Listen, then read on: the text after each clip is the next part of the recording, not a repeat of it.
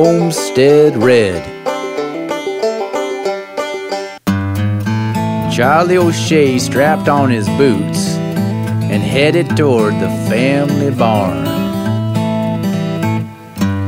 Just three months earlier, the O'Shea family had arrived in the Dakota Territory.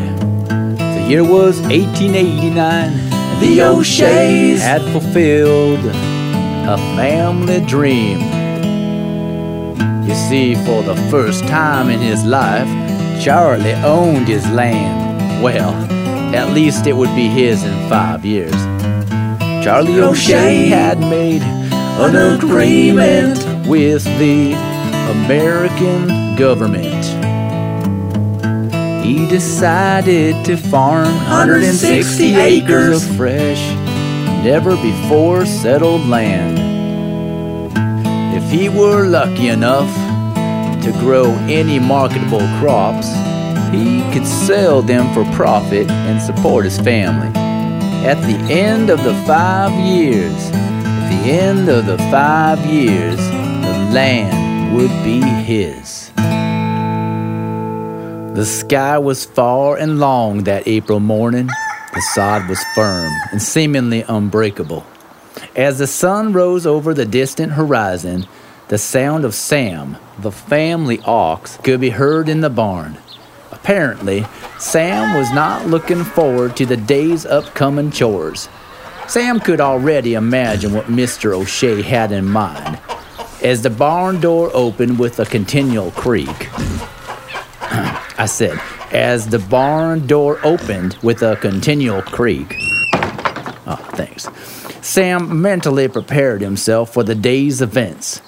Charlie O'Shea reached behind the rugged barn door and grabbed the ox's harness. The strap from the harness was hung on a roll of barbed wire which Mr. O'Shea had used to build his fence the week before. He tugged a few times, but eventually bent down and fixed the mess. He gently placed the harness around Sam's upper back and neck. Mr. O'Shea took Sam by the reins and led him to the never ending farmland. The dreaded start of sod busting was about to begin. On the Great Plains, unsettled land was called sod because it had never been broken up the land appeared unfertile. If Charlie O'Shea wanted a harvest of wheat, he desperately needed to break open the sod covered earth. Charlie grabbed the two leather straps lying nearby and tightly laced them to Sam's sturdy harness. The homesteader then placed his thumb and pointer finger together, laid them under his tongue, and let out a whistle that could have made President Lincoln roll over in his grave. The leather straps tightened. Charlie gripped the steel plow's handles with great might. The sharp steel point dug into the ground. Sam began lumbering with slow, methodical strides. Charlie's arms vibrated, shook, and trembled with stress. Ha! Ha! Charlie exclaimed. Sam just grunted and snorted. Unwillingly continued to pull. Charlie and Sam went at it for two hours before the boss even looked up. His brow was drenched with sweat as the steel plow's vibrations plundered through his stone carved arms. Charlie took a mammoth swig of windmill water from the canteen around his neck. The break did not last long. Unwillingly, Sam continued the plowing. Charlie could imagine months from now when the summer crop of golden wheat would rise from his land. The land was flat, a bit eroded in spots, and prone to a few dust storms. However, Charlie knew that the little rain his farm would receive should be just enough to create a marketable crop.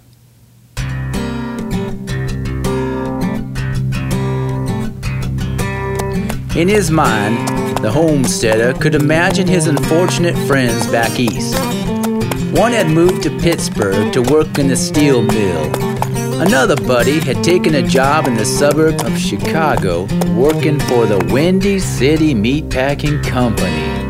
By now, Mr. O'Shea had no feeling in his hands. At that moment, he heard the lunch bell ring. The morning had turned to afternoon. It was time to eat, and Nancy O'Shea was summoning her husband to lunch. Sam was led to the water bin for a rest.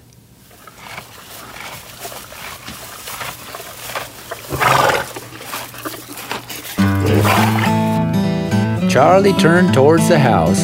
As he walked, Charlie left large boot prints in the soil.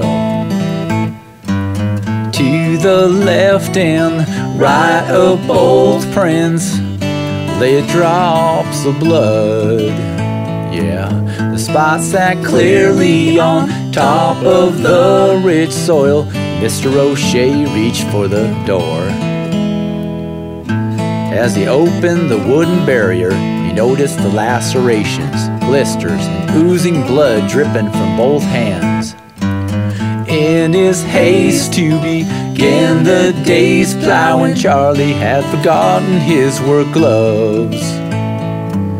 His only solace was that his land was that much closer to being farmed. He only hoped, he only hoped Mrs. O'Shea would let him in the kitchen